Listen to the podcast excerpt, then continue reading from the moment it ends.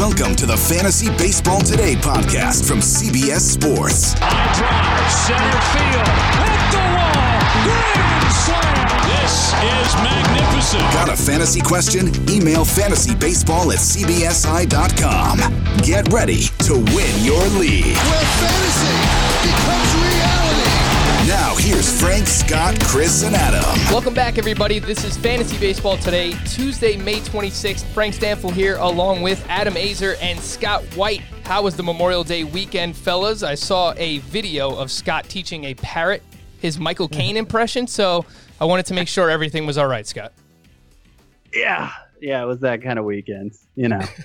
I've had a lot of fun with that parrot. It's my favorite toy that my kids have. It just repeats everything you said. And as I said on a show last week, I just run my mouth a lot when I'm at home. Love to hear myself talk. So it's good. It's good to have a toy there that gives it right back to you. Adam, how were things with you? Did you fire up the chicken burgers? I did. I made some delicious chicken burgers. Had them for lunch today as well. So I got two meals out of it. I sanitized some groceries as per usual. Played with my kid in our quasi backyard, shared backyard, and it was a productive weekend. We did a little spring cleaning, I guess. Productive weekend. Fantastic. We're not alone. However, a few weeks ago, we had former Marlins president and host of Nothing Personal, David Sampson, on here to discuss the negotiations between the MLB and the Players Union. So we figured it made sense to have a former player on to give us the other side of the coin. We welcome in World Series champion and baseball analyst for CBS Sports HQ, Will Middlebrooks. Will, how are you holding up? Hope you and the family are staying safe with everything going on, man. Yeah, we're safe, but we're safe in regards to our health. But my wife and I, we're trapped in here with a 19-month-old and a 5-month-old. So whatever you consider safe, I guess, yeah, we're healthy, but we're losing our minds. Wow. I can't relate as much. These two definitely can, but it does. No, It's very loud, a lot. A sneak peek. My 19-month-old has learned how to swan dive off the couch, so I'm back diving for things. Now I retired, I'm still diving for things. So. I have a 20-month-old, and in 1 week I'll have a newborn. Oh. So it sounds like I'm going to have my work cut out for me, Will. Thank you, buddy. We'll talk about this later. I got some good tips for you. Oh, all right, nice. Will, before we get into the nitty-gritty, I've got to ask what it's like to be on somebody's fantasy baseball team. Is it something you would hear about from the fans, or is it something, did you care at all at the time while you were playing? While I was playing, I mean, I'm not going to say I didn't care. I mean, if I play well, people are happy. So that's how it works, right? So you hear both sides of it. Hey, man, you carried me this week. Great job. Or, hey, man, let's pick it up. Whatever you're eating before the game, don't eat that anymore. And switch it up and maybe not swing the slider in the dirt. Have we all, the three of us, all had Will Middlebrooks on a fantasy team before? Oh, definitely. Yeah, I'm sure. Yeah. It's been a good 7-8 years since I was blessing your lineups, but maybe at one point. All right, here we are, the wild world of 2020, hoping we get a baseball season in. The MLB and the Players Union are apparently meeting again today on Tuesday, May 26th, to talk finances. Will, what do you think the biggest hurdle is going to be to get things going here? Is it the financial situation? Is it the player testing and safety? Is it something different altogether? What do you think the biggest hurdle is here for both sides? I think number one for everyone has got to be safety and health. I mean, we have to get the correct testing in order, which supposedly the same company that handles the PED testing and then drug testing is MLB is paying for the COVID testing as well. So, I mean, you're going to be having to test guys every other day at least. So I know David was calling for contact tracing. I don't think that's going to be able to be a thing, but you're not going to be able to look at every guy and figure out exactly who they're with, when they're with them, 24/7. I just don't think that's possible. But back to the money side of things, which is, I just don't think the 50-50 revenue sharing is a good idea, not for the players. And the biggest issue here is there's no trust between owners and the PA, the Players Association, and the players. There hasn't been since the first CBA in 1968. It just hasn't. The trust isn't there. They work against each other. During the season, we're together. And then when negotiations are here, they can't stand each other, right? Because everybody wants more money with less work. That's how it works, right? That's in every business, especially multi-billion-dollar businesses. So I think what's hurting the owners here is they agree to the prorated salary in spring training, and the players are going to hold that against them. They know with the new CBA coming after 2021, they don't want this to be held over their head if they had agreed to what is essentially a salary cap this year. So I'm sure you have people you're in contact with from your playing days in the game still. Do you, talking to them, do they seem worried? And, you know, I don't necessarily mean about the prospect of a season, though, you know, that's part of it too, but also the health conditions. Do they seem worried about these things? It depends on who you talk to. So if we're talking to the older veteran player, he's got kids, he's got a wife, he has a family to take care of. Health is a bigger issue. Now, if you start talking to the younger guys who are 21, 22, they're single guys, no kids, all they have to worry about is playing in the big leagues. That's literally all they're worried about at that point in their life. So it's going to affect them a lot more, and it's going to affect the older guys with families a lot more. There's going to be a lot more on their plate to worry about. But the young guys just want to play. They don't care. The money's not a big deal to them. They're not making millions of dollars. They're just there for the opportunity to make a name for themselves in the big leagues.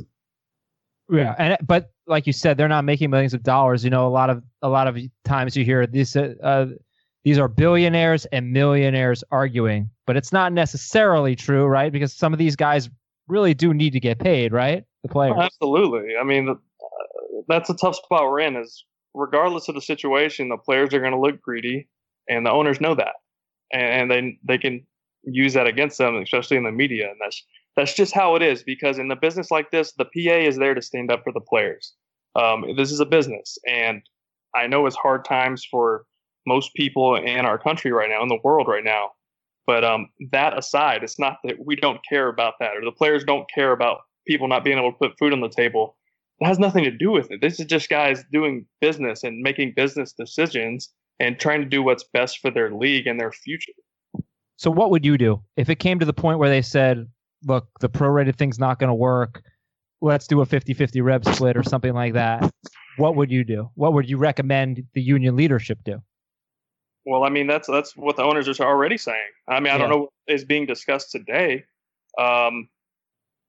That's where it gets tough. It's because this group of leadership in the Players Association has never had to deal with anything like this before. The last group were the people that dealt with the lockout and all that in the mid-'90s. This group hasn't ever had to fight like this for their players. So Tony Clark has been questioned a lot. His leadership's been questioned a lot by ex-players, current players. I was a player rep for a couple years. I had no problem with him. I thought he ran things the right way. He's in a tough spot to make everyone happy. Anybody at the top, or you know, president of something is going to be in a tough spot. You can't make everybody happy. I get that, but they're going to have to grow some cojones, I guess. If they say 50-50 revenue share is all we can do, then they're going to have to really figure out, like, all right, moving forward to negotiations and after next season, is this going to hurt us? If so, then we're not playing. And I think players are 50-50 on that too. There's a lot of guys, like I said, the younger guys want to play.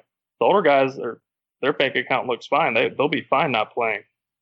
Now, then you start worrying about service time and contract years. And look, how is this going to alter a season? Well, look at guys who they're playing for the next contract next year. So even if it's an 80-game season like that, that's half a season to do your thing and earn those hundreds of million dollars that you want to make. So you say the owners realize that the players will probably look greedy over this, but at the same time, the owners have to realize that if there's a perception the season gets canceled mainly for financial reasons, I mean, that's going to do the sport a major disservice, right? Yeah, you would think so, but do you think people are, when say we don't play this year, you think next year there's going to be a ton of people that say, I'm not watching baseball now? There's going to be some, but a majority of people are still going to watch the game. I mean, I've been hearing about it for 2 or 3 years now, the dying sport, it's dying. No, it's not. It's making more and more money every year. It made a record, like almost $11 billion last year. It's not a dying sport. or there's more people with a voice now on social media who are able to complain about it, and we hear that more. That's why we think it's not. That, the perception, though, was that 1994, Scott, correct me if I'm wrong here, 1994 really set baseball back, right? That's the perception I have, yeah. Yeah. I hope it doesn't come to that, you know. Do you think they'll play? Do you think they'll play, Will? I'll just ask you that. We'll have a season. I do. Okay. I think they'll come to agreement. I have no idea. I really hope they just go back to the agreement from spring training when this happened with the prorated salaries. I think that's the best case for everyone. The owners are still saving money. They're still paying. Yes, they're going to lose money. They're going to take a hit. Everybody's going to take a hit this year. But I think you just, out of good faith, and owners want to talk about trust. Well, let's do what we agreed on in spring training and move on and have a season and keep baseball alive, right? Like, this is kind of like a make or break week, right? If they want to fit everything in on time, the shortened spring training, get the season started by, 1st of July, 4th of July, start of July, whatever it is. This is kind of the week they have to come to terms, right? I agree. I think it's got to be done this week, maybe early next week, for these guys to have at least 15 days of spring training. Like, I think this is going to be a lot tougher on hitters than pitchers. If you notice in the first 2 weeks of spring training, the pitchers are blowing people away. Well, pitchers don't have to have timing. They don't need live hitters in the offseason to be ready to pitch. Hitters need to see live pitching. There's no substitute for that in a batting cage off a tee or flips or a pitching machine. So hitters are automatically behind. So these guys have been able to stay in shape. The pitchers have been able to stay in shape. They've been able to extend themselves and throw bullpens. All they need is a catcher, right? Yes, they'd love to face hitters. I get that, but that's not going to set them back a whole lot as long as they're still throwing and extending themselves and getting their pitch count up. Hitters aren't going to be able to face that unless they want to face a high school kid throwing 81 with two pitches. It's just not the same. So the hitters are going to need at least 2 weeks to get that timing back.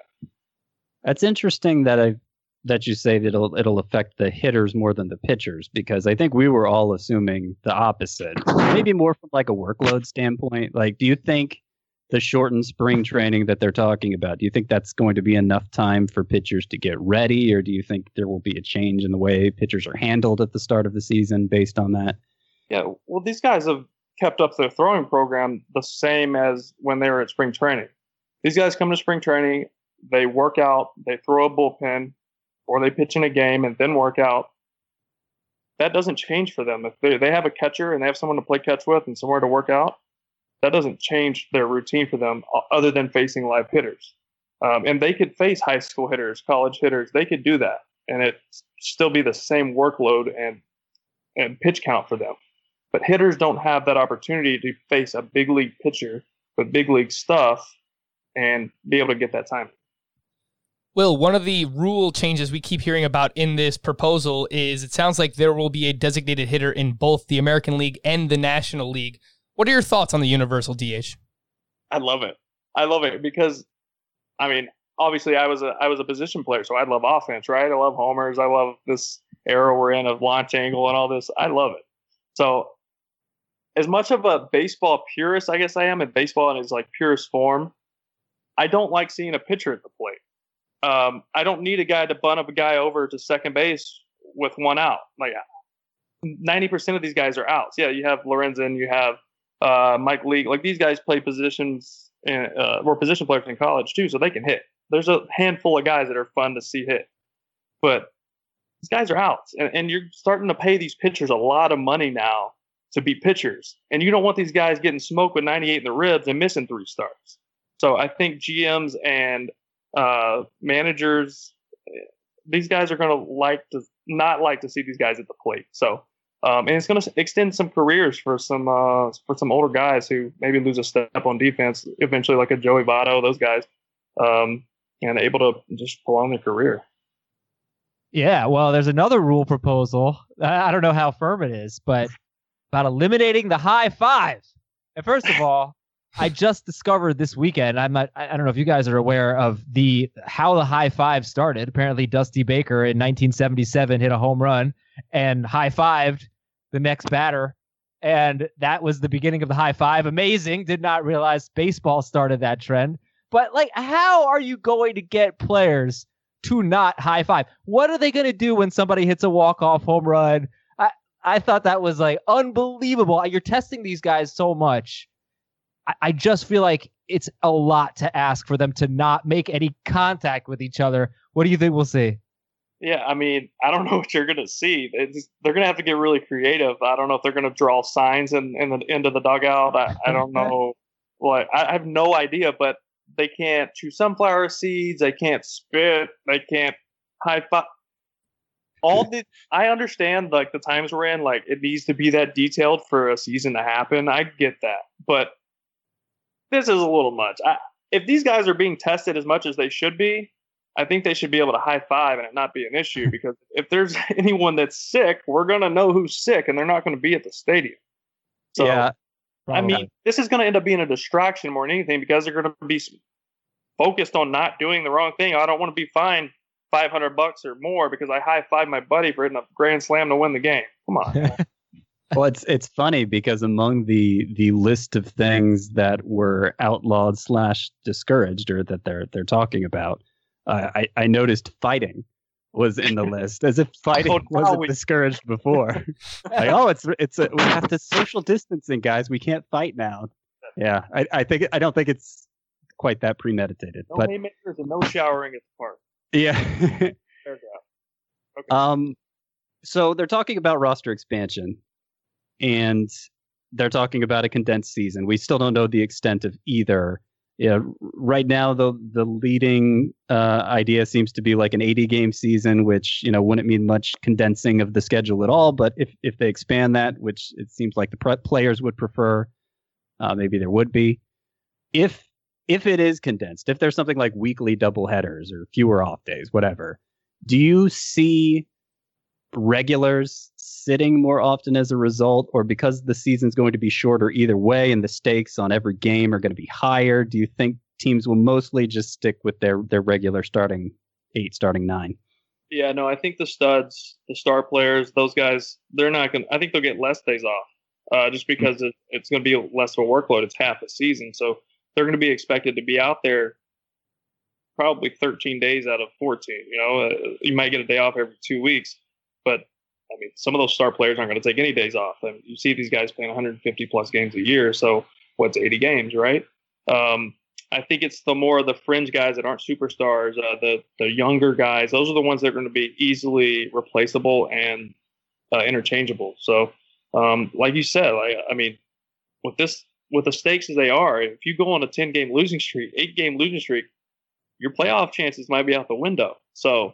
And vice versa. If you get hot and you win 10 of 12 or something like that, you have a really good chance of setting yourself apart from the rest of the squad. So it's just going to be interesting. I think it's going to be fun to watch just because it's going to be so different. Specifically talking about like weekly doubleheaders, though, how hard is it to play in both games of a doubleheader? I'm sure it's something you've done before at some level, yeah, right? Absolutely. It is tough. And, in the minor leagues, they've thrown around the idea of 7-inning doubleheaders, which I think that'd be a great idea. Obviously, in the big leagues, they've never done that. In the minor leagues, they do 7-inning doubleheaders, which we loved because you save 4 innings, your pitchers save themselves. So, and it's just a shorter day for 2 games, obviously. But 9-inning doubleheaders in the big leagues are a grind. I mean, a grind. The day-night doubleheaders, you're there, you're at the field, you get there for the 1:00 game at 8 a.m. And then you leave at midnight. So it's a long day. And then you have most likely going to have a game the next day, too. So yeah. But you still think that's something most star players would be able to handle? Younger star players. Younger star players. That's going to be tough. I'm curious to see if they actually go through with the doubleheaders like that once a week. We got to think there's going to be rainouts, too. Yeah. There's going to be rainouts. We're not going to really have to worry about the snowouts this year starting in July. So there's definitely going to be rainouts. I'm curious to see how they play those games at the end of the season or, make them up. That's going to be something the Players Association is going to have to figure out as well. I was a player rep for 2 years in Boston, and I was the youngest guy there. I was the only guy with I think everyone else had been to arbitration. I was so young my first year. And it was such a veteran-oriented team. And they said, well, you're going to be our player rep because we want you to learn how everything works. And I'm like, yes, sir, whatever you say. I'm just a baby. Did Mr. Poppy Ortiz, you tell me what to do, and I'll do it. And that's how I learned the ins and the outs. So the point I'm getting to is I had to, when we had rainouts, I had to call the other player rep from the other team and figure out when we were going to play. Oh, I didn't realize that the player reps do that. Yeah, that's your job as a player rep. So Evan Longoria was the player rep for the Rays, and I remember I had to call him, and I was like, oh, this is kind of cool. I love Evan Longoria, and I love watching him play. Oh, cool, here's his cell phone number. I'm going to call him up. But, yeah, so they call, and they talk to the managers and the rest of the team, and here's a date where we play. There's an off day at the end of this series. We're going to play on that off day. Things like that. Ever get contentious? Any try to get competitive advantages or anything like that? Oh yeah, for sure. I mean, guys would say like, no, like we're not playing that off day. We have a 10-game road trip right after that. We need that day off. Right. We can't play there. Well, let's play this day. Well, no, we have, it's just back and forth, and eventually you just have to agree on something. So I wanted to ask you about the possibility of teams just playing their division plus the corresponding division in the other league. You know, AL East plays the AL East and the NL East, and you'll end up playing same teams a lot, seeing the same pitchers maybe a lot. Do you think that will have a big impact? Would that help the hitters more than the pitchers, or is that much ado about nothing? What do you think about sort of a condensed schedule where you're only playing a third of the league? Yeah, no, that's definitely going to be tough on the pitchers. Obviously, as a hitter, the more you see guys, you tend to hit better against the guys in your division than when you play interleague play and you haven't seen a guy. You maybe have 6 or 7 at-bats off them in your 5 years in the big leagues, so you're not familiar with his stuff. So, yeah, if you can see a guy get 40 at-bats off him in a season, that's the second half of those at-bats, you're going to be much more comfortable and you know what he's going to do to try to get you out. It's as simple as that. So, as a player yourself, or former player, how would you approach a season if you knew it was only going to be half as long? I know you've talked about pitchers, you feel confident they've been keeping up with their normal schedule. But I have to think it would be different going in, knowing it's going to be shorter. You brought up the weather aspect too. You're starting midsummer as opposed to when it's still cold in some places. Yeah, I'm going to prepare the same. I'm going to work out the same. It's still baseball. I'm not going to come back and play a different sport. It's just half the season. So I'm not going to do anything different. Now, quarantine life might change your workouts a little bit, but mentally and in the cage and prepping for whatever teams you may be playing in your division, you have an idea of that once it gets once they tell you what the divisions are going to be. You're able to start doing video work and studying those pitchers and getting ready for those teams. I'm going to do everything exactly the same if it was twice the games. So, yeah. What about, like, if you get off to a slow start, knowing there's not going to be as much time to make up for it? Could you see panic slipping in and maybe things getting unraveled pretty quickly? It depends on the player. I mean, yeah. Some of these veteran players, you don't see any panic. You can see a guy go 0 for 15, which you don't see it happen very much with the star players. That's why they're star players, right?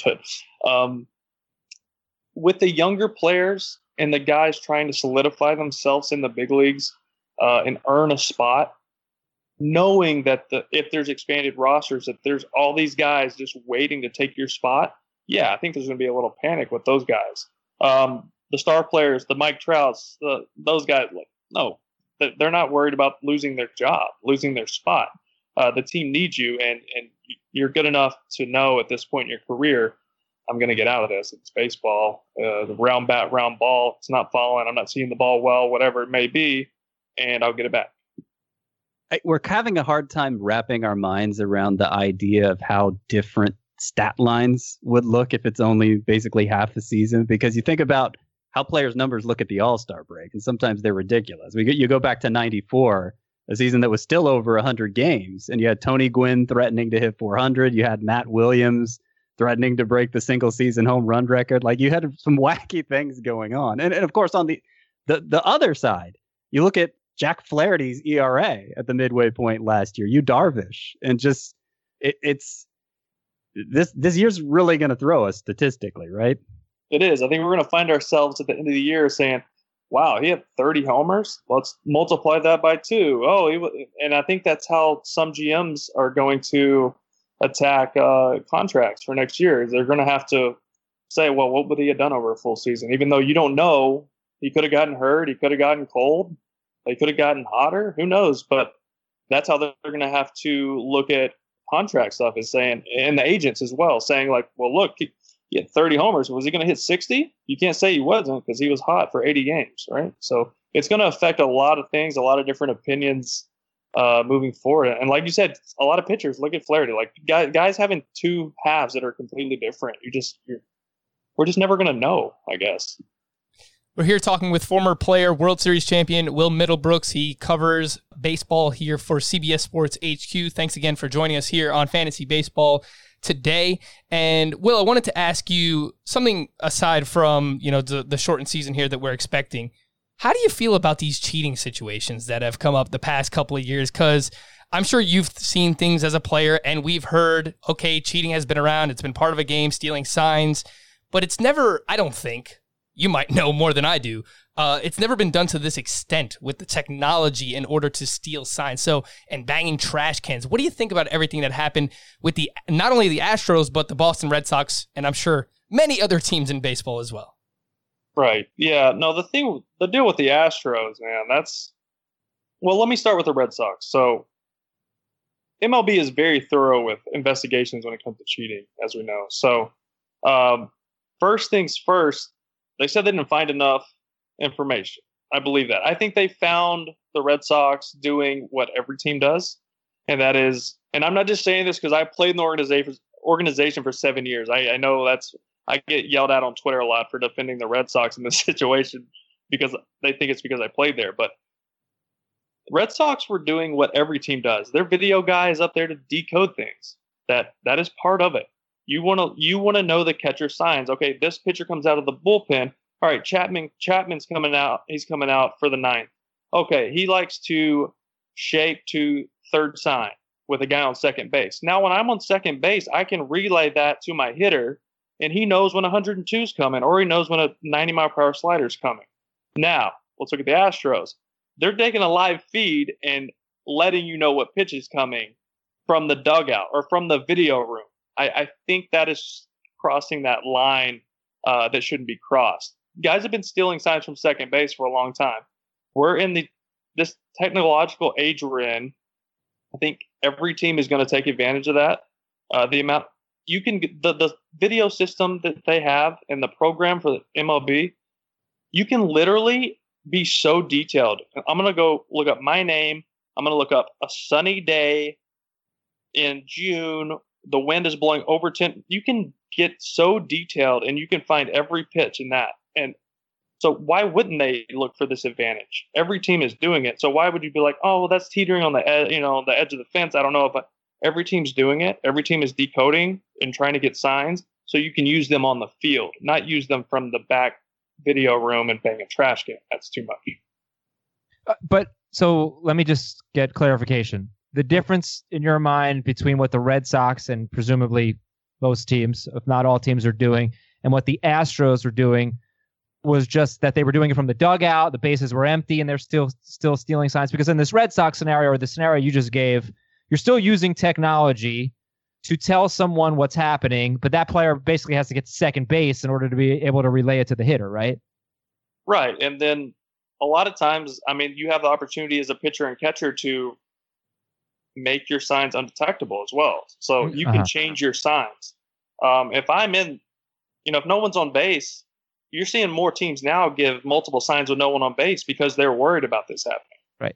So if no one's on base and I'm able to know when pitchers are really good now, I think we know this, their starters going 7 innings, throwing 98 to 100 with a hard slider at 91 and a good changeup. It's not fair. It's really hard. Hitting in the big leagues is really hard. That's why there's a select handful of guys that are really, really good at it. But so to know what pitch is coming and a lot of your at-bats is just, it's such an, I'd still be playing. We've spent the last 5 weeks hearing about how great Michael Jordan is, deservedly so.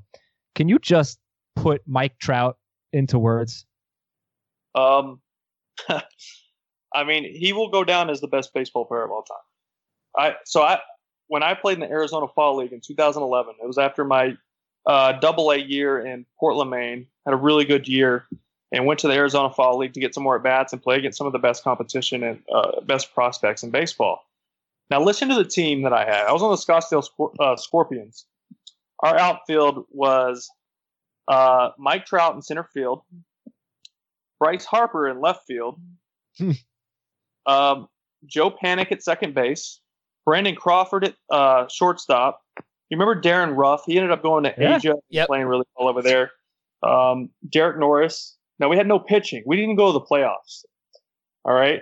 And this was like right after Trout debuted in 2011. I think he came up in September, played a few games, and then he came to the Fall League. And, I mean, he was exhausted. He played a full season in the minor leagues and then played an extra month in the big leagues. And he got there, and he only hit like 240. Now, don't hold that against me. He didn't have a great year there or in Arizona. But I lived with him there. He was my roommate. And this kid is the most simple. I think this is why he's so good, is he's just so simple. He plays video games and eats candy. Like he's really good at Madden. I found that out the hard way. And this guy, I literally, and I'll tell everyone forever, like he's so good at hitting because he doesn't overthink it. He literally sees the ball, hit the ball, and he's been blessed with the ability to do what he does at such a high level. If you look at his swing, it's barely changed since high school. Got a hit. I don't know, man, because when I was young, I ate a lot of candy and played a lot of video games that never really helped me. When you were playing with them, I don't know if you even remember the answer, but who at the time did you think was going to be better, Harper or Trout? At the time, Harper. Really? I mean, Harper, he's grown up a lot since then. I mean, he was like 18 or 19 years old in that team. And I mean, he would get into it with a lot of guys because he rubbed a lot of guys the wrong way because we didn't know how to understand him and take his personality. And he's just always been that guy. He's always had media on him since he was 13 years old. A lot of that was brought on to himself. I understand that too. But also got to play against him a lot in the big leagues and get dinner with him and hang out outside of baseball and just see how much he had grown up. And, I mean, we all see how much he's grown up from his rookie year until now.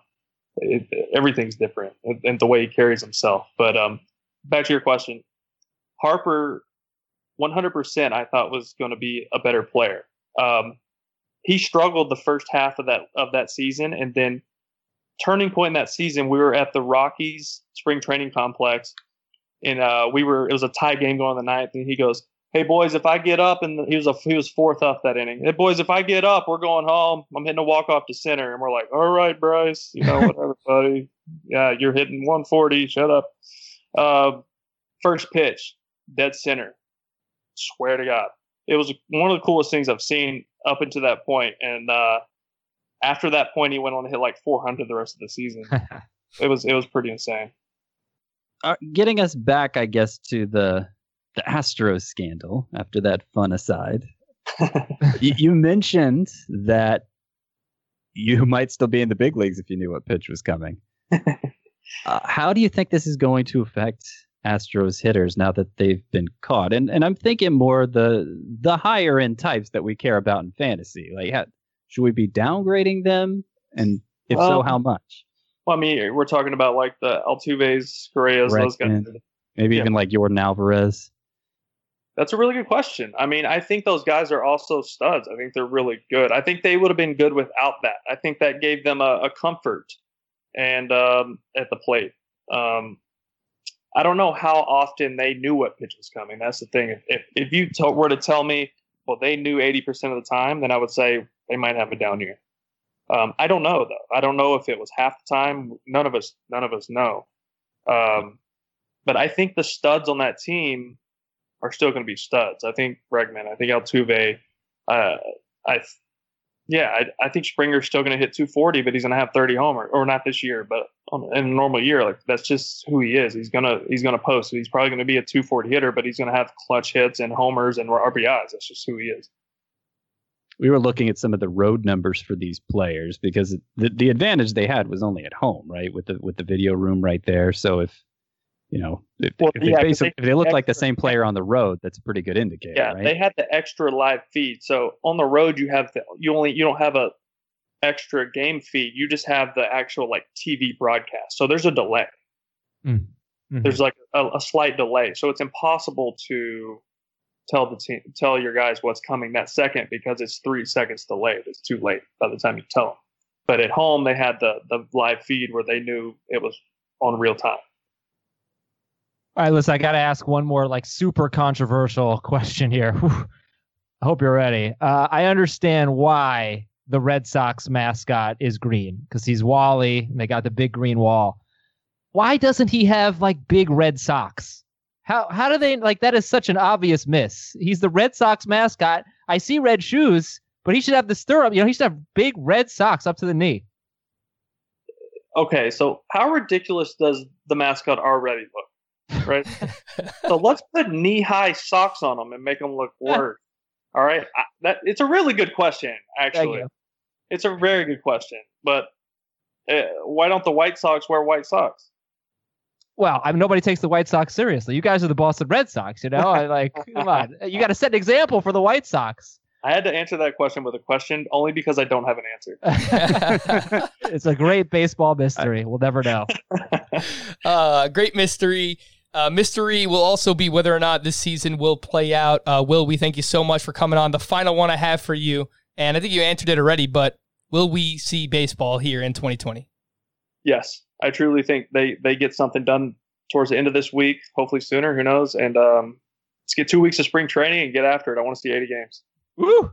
We all want to see 80 games. What's more American than some baseball on July 4th if we can make that happen? Looking forward to it. Hopefully getting that done. Will Middlebrooks, again, former MLB player, World Series champion, current baseball analyst for CBS Sports HQ. Thanks a lot, Will. We appreciate it.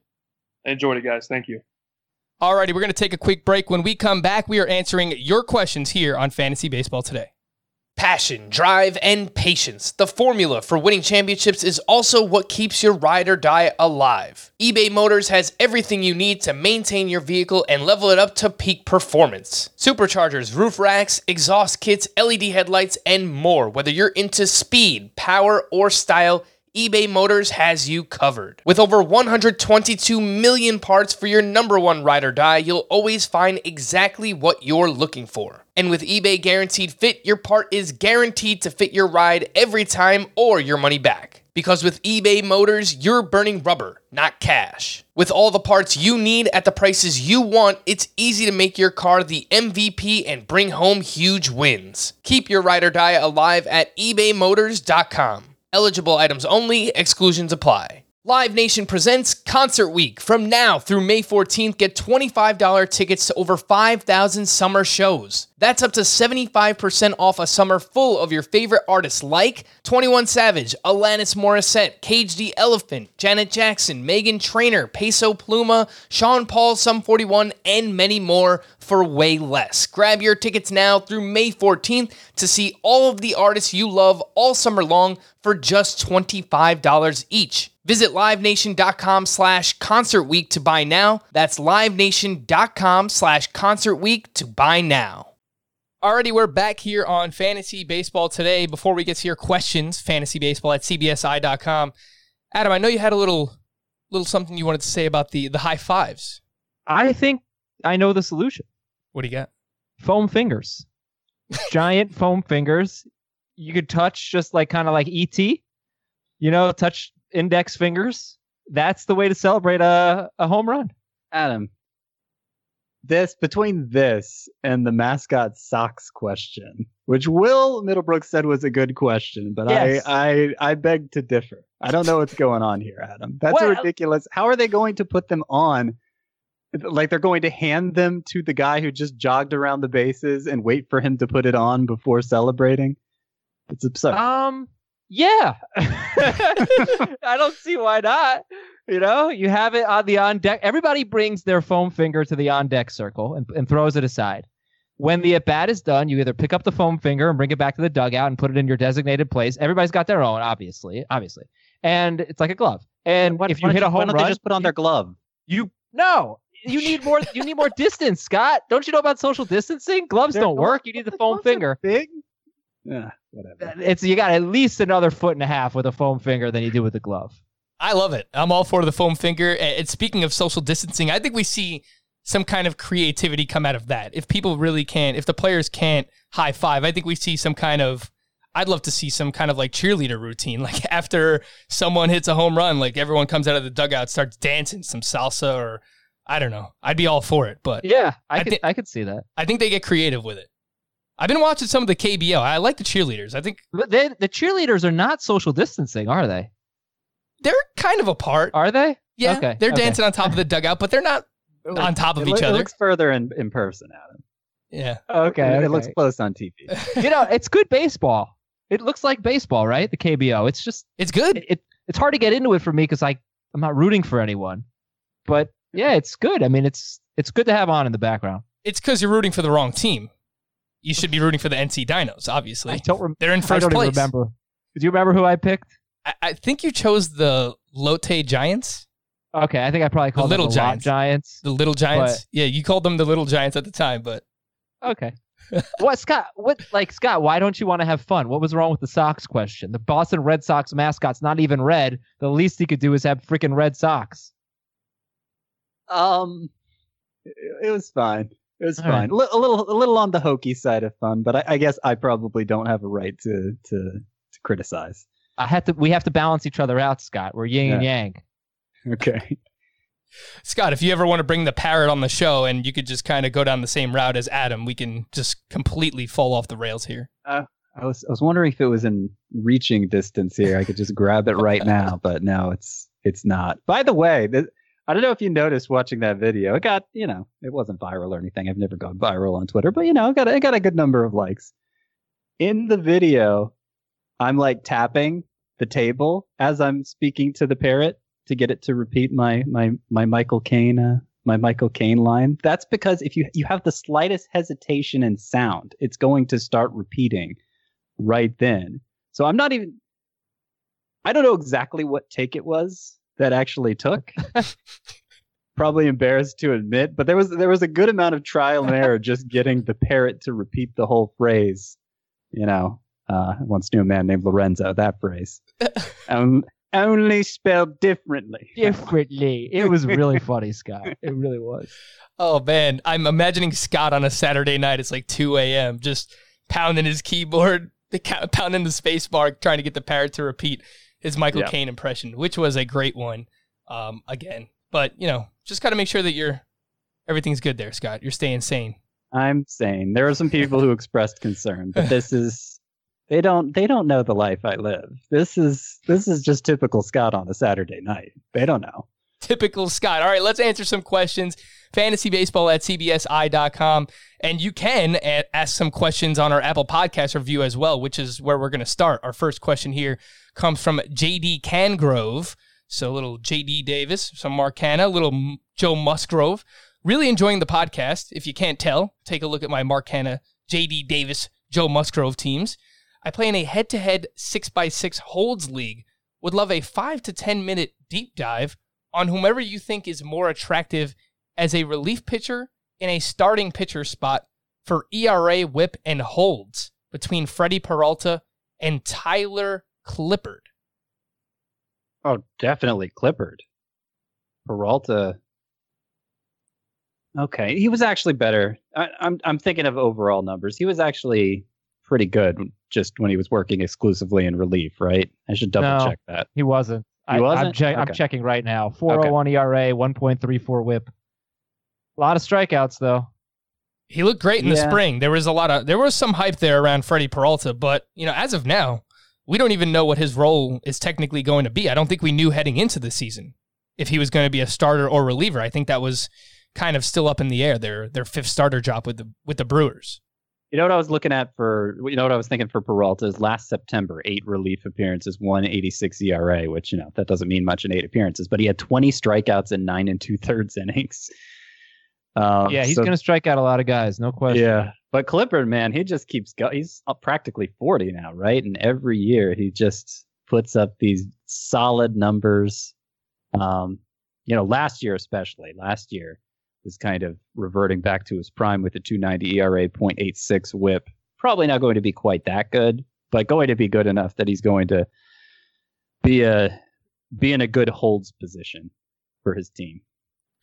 Especially with the Minnesota Twins. I mean, a team that we do expect to be very competitive and have a lot of save hold situations where Tyler Clippard can pitch in. Again, last year, the 2.90 ERA, 0.85 WHIP, over a strikeout per inning at 9.3 Ks per nine. Adam, he's 35. I said he's almost 40. Yeah. He's 35. I mean, he's getting up there. Feels like he's older than that. He's getting up there. Adam, yeah. Would you take Clippard or Freddie Peralta? You got to take Clippard. I mean, Peralta has to be good before I take him over someone who's been good. The only thing he has going for him is age. The last point I'll add on Freddie Peralta, I do think there is some sleeper appeal just in general in deeper leagues, because there was talk during the spring that he was working on a new curveball, I believe it was, and he had a really big performance in spring, and he was awarded a contract extension. So the Brewers clearly saw something that they were interested in. He had 15 strikeouts and 12 innings pitched this spring. So pay attention to the name. He's still young enough where maybe he can put it all together. But just in this format where you need holds, some ERA and whip help, I will take Tyler Clippard as well. This next one comes from Hugh in St. Louis. I play in a head-to-head points league. I feel I do a good job as GM. I drafted pretty well, and I work the waiver wire as I need it. My weakness is managing my lineup. I feel I make the wrong decision on who to start all the time. Is the stud one start better than the fringe two start guy? I try to always play my best players, but sometimes that two start guy has great matchups and you got to roll the dice. Sometimes I will start my bench hitter because he has 7 games, good matchups, etc., instead of somebody who has 5 or 6 games with bad matchups. It seems no matter what I do, it goes the opposite way. Is this just baseball? Is there something you guys dig deep into to help you set your lineups? What do you think, Scott? Yeah, this is something that used to drive me crazy when I first started playing. And of course, over the last decade or whatever, I've been writing weekly start-sit columns. But my rule that I've made for myself, and that I try to express as often as I can in that column without it becoming, tedious to say over and over again, is just don't even mess with the studs. Their upside from week to week is so high. You made the heavy investment in them. You don't want to miss out on a big portion of what you paid for. That's going to frustrate you more. It more comes down to what's going to frustrate me more missing out on. And it's when the stud does studly things. And, I think you're going to guess right more often than wrong. And I think in the case of a one-start pitcher versus a two-star fringe guy, that's especially true in an era like we're in now, where a fringe pitcher usually means an awful pitcher and a stud means like a historically dominant pitcher. And obviously the depth of the league is going to change your interpretation of what stud is. And so there is a little bit of judgment call there, but a guy you made a big investment in and has basically lived up to it, you shouldn't ever think twice about starting him. Scott, I've got to ask, though, what do you consider the cutoff as a stud pitcher, right? Like, at what point do you just say, okay, I'm leaving this guy in my lineup every single week? Is it a, top 25 starting pitcher, a top 30 pitcher for you? Does it just change depending on matchup? Or do you just know, okay, look, these are the top 20 guys. If I have 2 or 3 of these guys, I'm leaving them in my lineup every single week. Yeah, I wouldn't want to put an exact cutoff on it, because I think it's probably different from year to year. And of course, it's different depth of the league. Like I said, it's different how deep or shallow your waiver wire is. At the starting point, I would say heading into this year is the 35 pitchers I keep referring to. Until they do something to drop out of that class, and I'm sure some of them will, I would not plan on starting it. And that's another judgment call thing. When did they do? I think maybe a rough guideline for me, and it's just a rough one, it's not foolproof, but in a standard size 12-team league, let's say, 90% ownership or more. I probably use ownership to guide me more than anything else.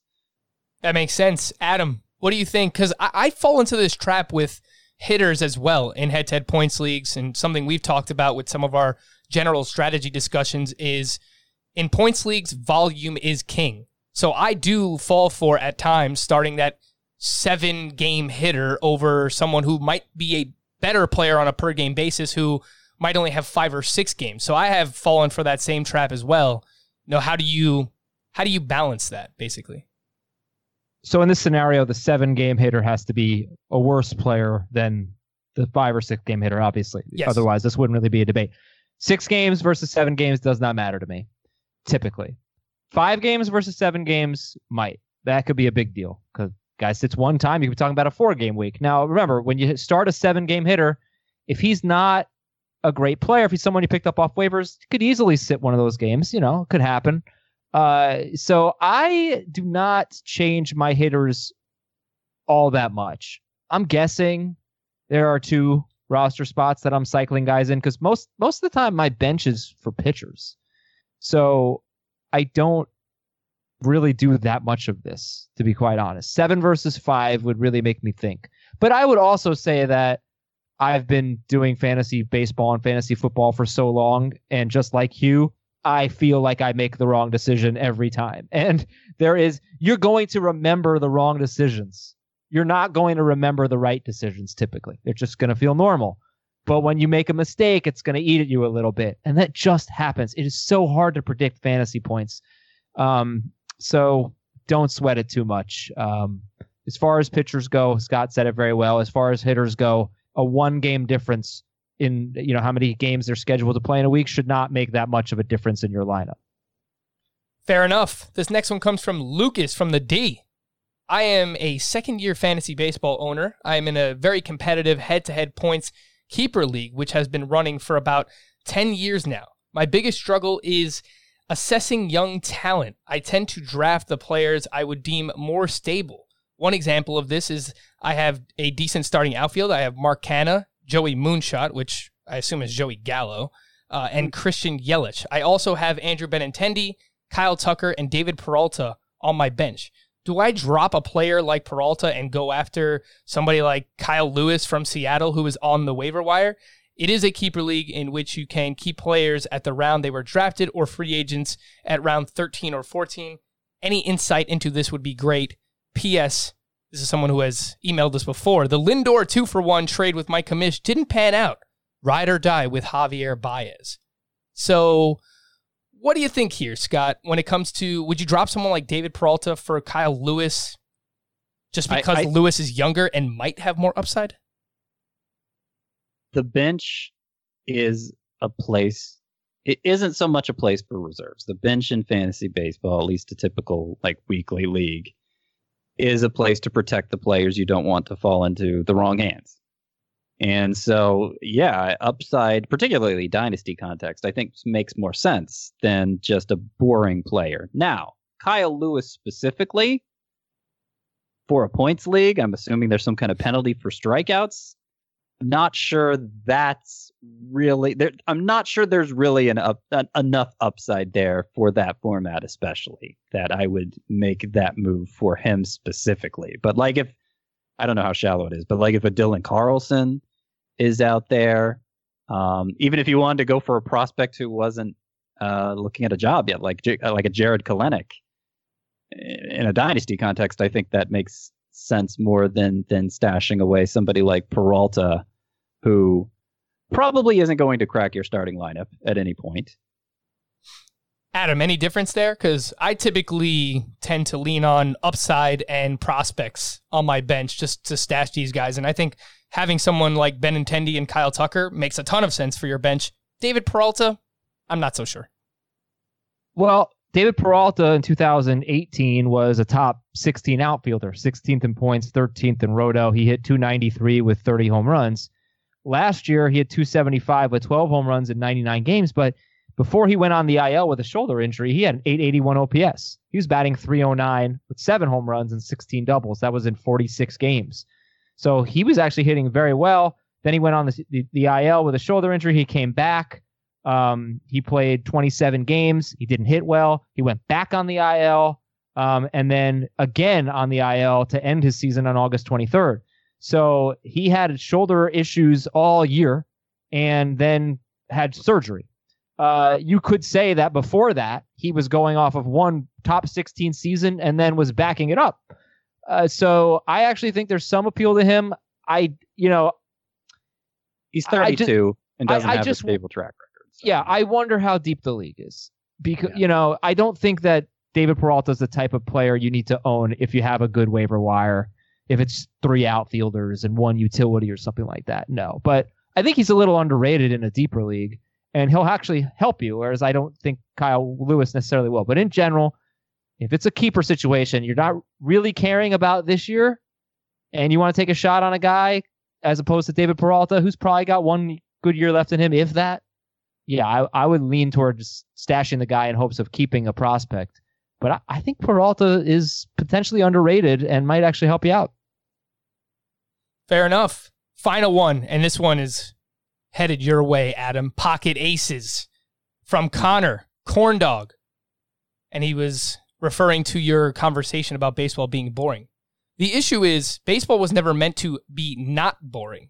I understand that the comparisons to basketball and football, etc., will lead you to believe it is boring. I'm currently listening to Scott White, and he is articulating exactly how I feel. Baseball was never designed to be similar to football and basketball. If someone isn't a fan of baseball, my take is, see you later. I don't understand the obsession with gaining fandom. If you like the game, you like the game. Changes to the game are not going to make people who don't enjoy baseball start to enjoy baseball. I thought I had enough in my head to articulate a good, well-thought-out email, and now I'm just rambling. I love your show, and I love you, Adam. I love baseball because it's boring, because of its boring nature. I love listening to it as background noise. I love watching John Lester struggle throwing the ball over to first base, and I love watching Matt Carpenter slap dirt on his bare hands before every pitch, even though it slows things down. In conclusion, I've had it with the baseball is boring conversation that seems to be all I hear for the past 3 years. I don't think baseball should try to be football or basketball, and I think it would be a better sport if it minded its own business. The end. Harsh words. Harsh words. I love baseball, and I love it as background noise. I think it's a perfect sport to just put on while you're doing other things. Confession, not so much anymore, but when I was single, I used to love napping to baseball on Sunday. It was one of my favorite activities. I would be pretty tired from the weekend. I'd put some baseball on. I'd fall right the hell to sleep, and it was beautiful. Look, you're not going to make baseball into basketball or football. It doesn't have as much action, but it has trended toward a three true outcomes game that is not pleasing to the eye for most people. And if you think I'm wrong or you think I'm crazy, like it's a well-known fact that Rob Manfred wants to get away from that. He wants balls put in play more. So I think that's what it needs. And it does need to be picked up. In fact, I was watching Roger Clemens' record strikeout game against the Mariners, and just the amount of time that obviously it was a quick game because it was like very low scoring and he struck everyone out, but the amount of time it took for him to throw each pitch, that's what we need to get back to. We don't need these guys in the batter's box taking so long. We don't need pitchers taking so long. We do need to speed the game up. And we need to keep the ball in the park a little bit more and have more action on the field, and I think that would make baseball better.